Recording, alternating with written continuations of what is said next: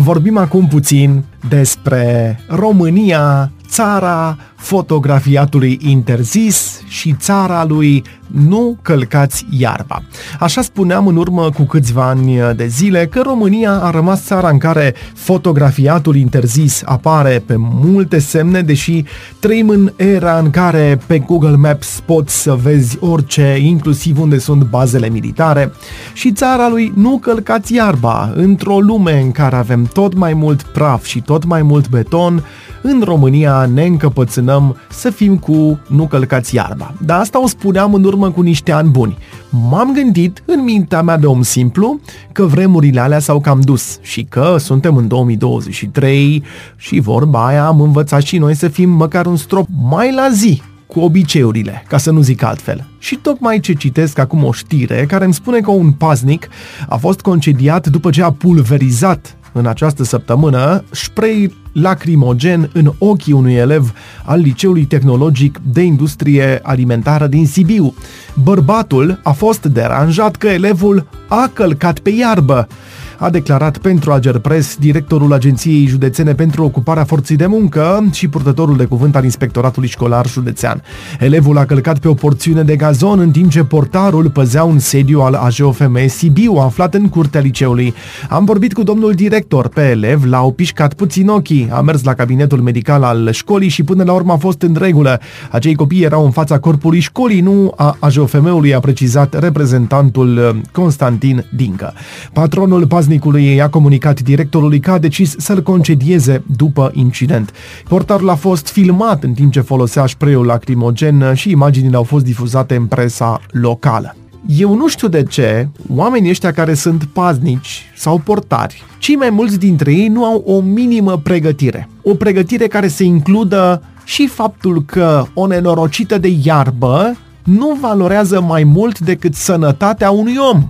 Să fie foarte clar, vă dați seama, imbecilul ăla a luat spreiul și a cauzat probleme tânărului, nu cred că doar l-au pișcat puțin ochii, că ferească Sfântul să iei spray de la ochi, te ia mama naibii. I-au pus în pericol sănătatea, până la urmă, și integritatea corporală cum s-ar spune, pentru că a călcat omul pe iarbă. Bă, nene, iarba aia era făcută din diamante și de vorba melodiei. De asta trebuia omul atenționat. Vai de mine, cum să calci, mă, nene, pe iarbă? Atitudinea ta va fi dată de exemplu pe întreaga universitate. Îmi aduc aminte de întâmplări de-astea din uh, copilărie. Aveam și noi în cartier un nene bătrân, Dumnezeu să-l ierte că a murit de mulți ani de zile, dar care avea niște probleme la căpuț. Și eram fix la fel, niște copii destul de mici, în curte, pe spațiile verzi. Măi nene, pe spațiu verde din aproximativ din fața blocului respectivului individ, dacă te apropiai și călcai pe iarba respectivă și ăsta te vedea, bătrânul stătea la etajul 4. Omul era în stare să vină jos să fugă după tine. Ba pe mine m-a amenințat la un moment dat că mă prinde și mă omoară și nu-i pasă că face pușcărie. Și nu glumesc, chiar nu glumesc deloc. Vă dați seama ce boli psihice avea omul ăla în cap? Că și închipuia că iarba lui Măsa. Iarba aia care exista acolo dinainte de el și dinainte de mine și de oricine, era în capul lui pe proprietate privată. Să ne înțelegem, omul nu tundea iarba, el nu plantase, nu era dreptul lui și chiar dacă ar fi făcut-o, nu era pe proprietate privată. Asta se întâmpla undeva pe vremea lui Ceaușescu, oricum, acolo, sfârșit de anii 80, început de ani 90, hai cel mult, în care individul era în stare să alerge după copiii din cartier și chiar să-i amenințe cu bătaia sau cu moartea pentru că au călcat pe iarbă, mă nene, vă dați seama. Și multe de astea cu nu călcați iarba am avut în România și aparent mai avem. Nu doar cu călcați iarba, ci și cu fotografiatul interzis. Dacă pe asta l-am înțeles până la un punct, în niște ani, când venea vorba de unitățile militare, unde vorba vine, trebuie să fie totul mai la secret, așa, nu le-am înțeles, de exemplu, în moluri. Și vă mai spun o poveste asta ca să mai povestim și noi una alta. În urmă cu câțiva ani, mi-am schimbat mașina. Mașina nouă mi era deja comandată, o așteptam că a durat câteva luni și mă aflam în molul din Mureș. Într-unul din molurile din Mureș. Așa. Dar asta se întâmpla înainte de pandemie, 2017 mai precis. În molul respectiv exact mașina pe care o comandasem, e drept altă culoare, era expusă înăuntru un mall, drept reclamă, cu număr de contact, ofertă de preț și așa mai departe. Eu, ca un cetățean fan al mărcii respective și entuziasmat de faptul că voi avea această mașină în câteva luni, am pozat mașina expusă în mall. N-am apucat să fac decât vreo două poze că a venit paznicul, e drept, nu s-a repezit la mine și nu m-a certat, nu, n-a urlat la mine sau ceva, dar m-a atenționat că domnul să știți că nu e voie să faceți poze aici. Evident că n-am stat să-mi bat capul cu omul respectiv, dar de ce n-aș avea voie cu metre să fac poze la mașina asta care e pusă de reclamă aici, tocmai să o cumpere oamenii, să o pozeze și să o posteze peste... De ce n-aș avea, domnule, voie? E obiectiv militar un magazin cu chiloți și încă unul cu burgeri pe lângă și nu trebuie văzut lângă mașina asta sau ce? Fur ideile tehnologice făcându-le poze. Vă dați seama, ăștia suntem, ăștia suntem. Mă gândeam sincer în mintea mea că vremurile astea au trecut. Târziu n-au fi trecut. E, uite că n-au trecut. Încă există imbecili care cred că n-ai voie să calci iarba. Încă mai există imbecili care cred că fotografiatul e interzis într-o vreme în care e fotografiată și musca de sub călcâi călcată și strivită, toate sunt fotografiate în ziua de astăzi, mai avem indivizi de ăștia certați cu inteligența care consideră că fotografiatul e interzis. Și atenție, nu mă refer la fotografiatul unor persoane pe proprietatea privată și postarea lor. Nu, nene, mă refer la pozatul ăsta simplu, de obiecte, de copaci, de clădiri, de mai știu eu ce. Nu e voie. Iarba? Puh, ferească sfântă, sfântul să o calci. Că era la un moment dat o glumă pe internet, deci că nu călcați iarba, fumați-o. Nu recomand nici asta. Lăsați și iarba și alte prafuri, că vă fac mintea praf. Da? Prafurile vă fac mintea praf. Asta poate fi un slogan bun antidrog. Dar totuși, suntem în 2023. Hai să uităm de nu călcați iarba și alte bălării de-astea învechite. Suprafața împădurită a României a crescut și crește în continuare, după cum reiese din uh, datele inventarului forestier național. Asta se arată într-un comunicat de presă al Asociației Forestierilor din România. Conform rezultatelor centralizate, suprafața totală a pădurilor din România este de 7.037.706 hectare. E o eroare aici de eșantionare de 1034 de hectare. Spune comunicatul, dar e de reținut că suprafața împădurită a României a crescut și crește. Doamne ajută să crească tot mai mult și tot mai mult. Sunteți pe frecvența Radio As și povestim despre overbooking, despre ce este acest fenomen și cum fac banii în plus companiile aeriene. Poate v-ați chiar lovit de acest uh, fenomen. Adică despre supra-rezervarea zborurilor. Aproape toate zborurile sunt supra-rezervate. Vânzarea biletelor care depășește capacitatea reală este legală, iar industria susține că pasagerii beneficiază de această practică. De exemplu, v-ați prezentat vreodată pentru a prinde un zbor pe care l-ați rezervat și plătit cu săptămâni în avans pentru a afla doar că a fost supra-rezervat? S-ar putea să vă întrebați cum poate fi permisă o astfel de practică, dar vânzarea în exces a biletelor este de fapt o practică legală inclusiv în Uniunea Europeană. Companiile aeriene calculează numărul mediu de pasageri care ar putea să nu se prezinte la un zbor și vând biletele în consecință. Dar în cazul în care fiecare deținător de bilet se prezintă, este evident că nu există suficiente locuri și în mod inevitabil unii sunt eliminați din zbor. Mulți pot vedea în mod normal nedreptatea inerentă în acest caz, dar companiile aeriene susțin că o astfel de situație este rară, iar suprarezervarea zborurilor le permite să mențină prețurile biletelor la niveluri accesibile, în timp ce pasagerii care nu se prezintă nu se confruntă cu repercusiuni legale. În Uniunea Europeană, pasagerii trebuie să primească compensații și să fie redirecționați conform unui regulament din 2004. De asemenea, majoritatea companiilor aeriene din întreaga lume au instituit sisteme de compensare, dar pierderile colaterale, cum ar fi o cameră de hotel rezervată pentru o escapadă în weekend, de exemplu, nu este rambursată, nu, pierderile nu sunt rambursate. De asemenea, unii susțin că nu există o compensație adecvată pentru pasagerii care pierd o zi de naștere, o nuntă sau o înmormântare. Cu toate acestea, experții spun că suprarezervarea rare ori duce la probleme semnificative. Deși suprarezervarea poate părea o practică riscantă pentru o persoană obișnuită care poate să nu aibă o înțelegere profundă a sectorului, de fapt ea nu provoacă prea multe probleme, a explicat Alex Macheras, specialist în industria aviatică. El a precizat că această practică obișnuită în aviație funcționează deoarece este relativ rar ca pasagerii să fie mutați, având în vedere că aproape toate zborurile sunt suprarezervate. Companiile aeriene nu suprarezervă pur și simplu zborurile cu cifre nerealiste. Ele fac rezervări rezervări pe baza unor date dovedite foarte specifice pentru acel zbor exact, a spus Macheras.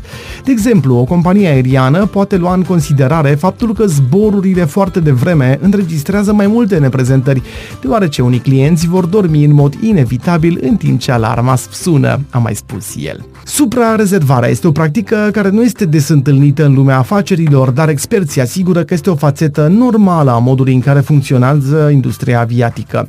Companiile aeriene lucrează cu marge incredibil de mici, câștigând în jur de 10 dolari pe bilet la clasa economică, a mai declarat uh, Macheras. Una dintre strategiile pe care le folosesc companiile aeriene pentru a rămâne profitabile este stabilirea dinamică a prețurilor, care reacționează la cerere și ofertă, pasagerii plătind tarife diferite în funcție de momentul în care își cumpără biletele. Suprarezervarea este doar una dintre aceste diverse strategii pe care companiile aeriene le aplică pentru a obține profituri. Aceasta face parte din modelul de afaceri al sectoarelor și permite companiilor aeriene să mențină tarifele la prețuri accesibile. Dacă acest lucru ar deveni ilegal, tarifele ar crește imediat, deoarece companiile aeriene nu ar mai avea această plasă de siguranță financiară. Cu toate că persoanele care experimentează în mod direct faptul de a fi dat afară de pe un zbor vor percepe această practică ca fiind nedreaptă, în ansamblu și cu o mai bună înțelegere, aceasta este un beneficiu atât pentru industrie cât și pentru pasageri, mai spune acel specialist pe numele lui Macheras. Mine, în ansamblu, o fi un beneficiu, dar pentru ăla care pierde zborul, poate fi un dezastru, așa că să fie la alții, nu la noi, știți cum e? Sunteți pe 107 cu 1 FM, România a urcat într-un clasament mondial. Și e de bine, chiar dacă la calitatea vieții digitale, nu la calitatea vieții de zi cu zi. România se clasează anul acesta pe locul 14 mondial și locul 13 în Europa față de locul 34 anul trecut la calitatea vieții digitale. De altfel, Europa continuă să domine clasamentul în ceea ce privește calitatea serviciilor digitale, ocupând 29 de locuri în topul 50 mondial. 9 din cele 10 țări cu cel mai înalt DQL, adică Digital Quality of Life, calitatea digitală a vieții se află în Europa pe primele 5 locuri ale clasamentului situându-se Franța, Finlanda, Danemarca, Germania și Luxemburg. Mai mult, doar 19 țări din primele 50 sunt din afara Europei. Acest indice al calității vieții digitale dezvăluie informații despre factorii care influențează bunăstarea digitală a unei țări și domeniile care ar trebui prioritizate pentru îmbunătățiri viitoare. El ia în calcul 5 criterii, accesibilitatea și calitatea internetului, infrastructura electronică, securitatea și guvernarea electronică. Luată separat fiecare criteriu în parte, la accesibilitatea internetului, România se află pe locul 3, pe locul 12 pentru calitatea sa, locul 61 la e-infrastructură, pe locul 6 în ceea ce privește e-securitatea, adică securitatea electronică și locul 62, acolo stăm mai prost, la guvernarea electronică. Și la nivel global, internetul devine mai accesibil uh, ca preț.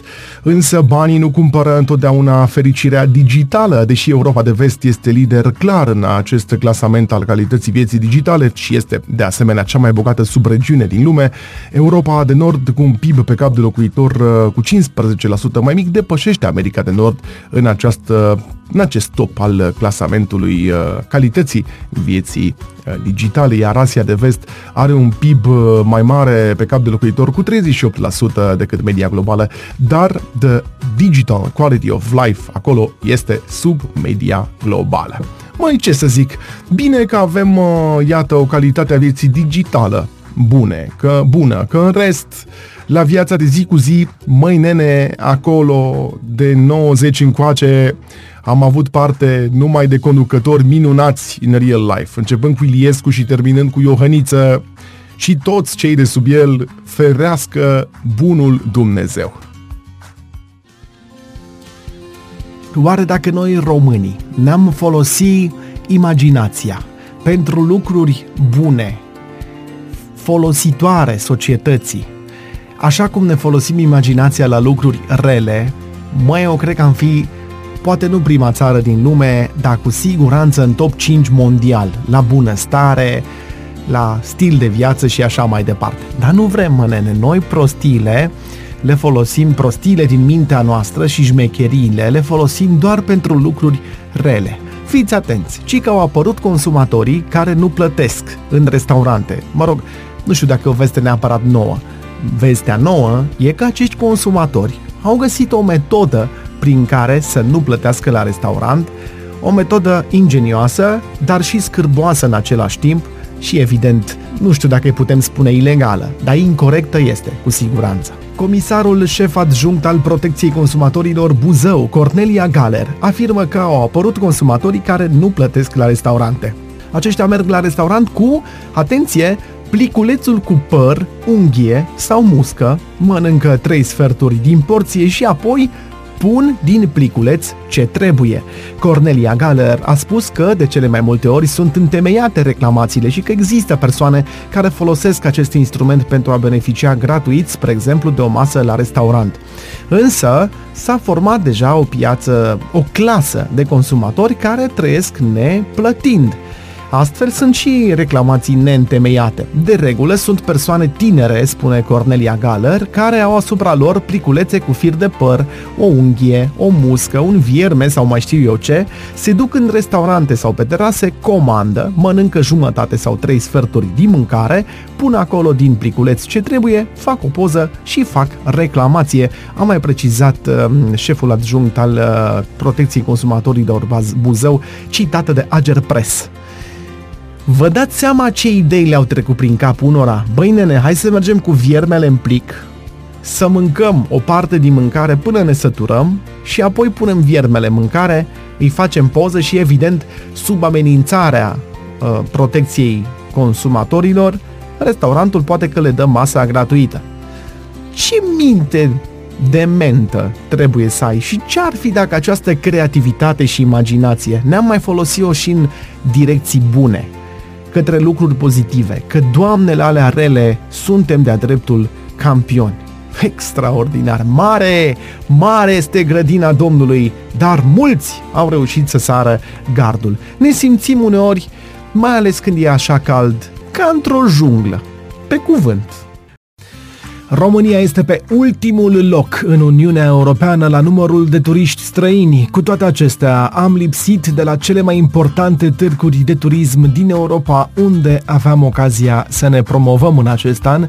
170 de destinații sunt prezente zilele acestea la Târgul Internațional de Turism de la Paris, locul de întâlnire al tur operatorilor din toată lumea. România lipsește. De ce? Participarea trebuie plătită în avans, dar ca să facă acest lucru, Ministerul Economiei trebuia să modifice procedurile de achiziție Reprezentanții agențiilor de turism sunt revoltați. Este al doilea târg important de la care lipsim anul acesta după cel de la Berlin. Ce spune un comunicat ANAT? Dacă lipsim de la târgurile importante de turism, nu vom putea atrage niciodată turiști străini. Dacă România nu își depășește neputința și nu vom putea să ne concentrăm pe promovare internațională, vom rămâne la un milion și jumătate de turiști străini pe an. Dacă avem în vedere că jumătate reprezintă turism de afaceri, înseamnă că reușim să aducem sub un milion de turiști pe an pentru vacanțe, ceea ce este aproape patetic, mai spune comunicatul ANAT. România a plătit peste 100 de mii de euro luna trecută ca să se promoveze ca destinație de vacanță pe autobuze și pe panourile turistice din Paris. Târgul din capitala Franței ar fi reprezentat o portiță să convingem agențiile de turism să își trimită turiștii la noi. Degeaba ne promovăm dacă nu se creează parteneriate și nu are cine să vândă, mai este menționat în comunicatul ANAT. Nu este singurul eșec al României în a se promova. Anul trecut ne-am prezentat la New York cu un stand cu poze imprimate pe foia 4 și prinse pe o perdea de culoare neagră. Și frunza, brandul României, lansat în perioada în care Elena Udrea conducea Ministerul Turismului, a strânit multe controverse anii trecuți. Între timp, străinii ne fac reclamă în toată lumea. Regele Charles, de exemplu, face asta. Mai e și jurnalistul britanic Charlie Otley care și-a cumpărat proprietăți în Transilvania și laudă frumusețea țării noastre. Însă, aici aș avea o paranteză de făcut foarte important. Documentarul lui Charlie Otley, Flavors of Romania, aromele României de pe Netflix, nu este disponibil în alte țări. Nu poate fi văzut din alte țări decât din România, așa că nu promovează România decât în România, cel puțin la nivel de Netflix. Un studiu Eurostat realizat recent arată că suntem pe ultimul loc când vine vorba de numărul vizitatorilor străini, cu doar 14% din cazări, în timp ce media Uniunii Europene este de 43%.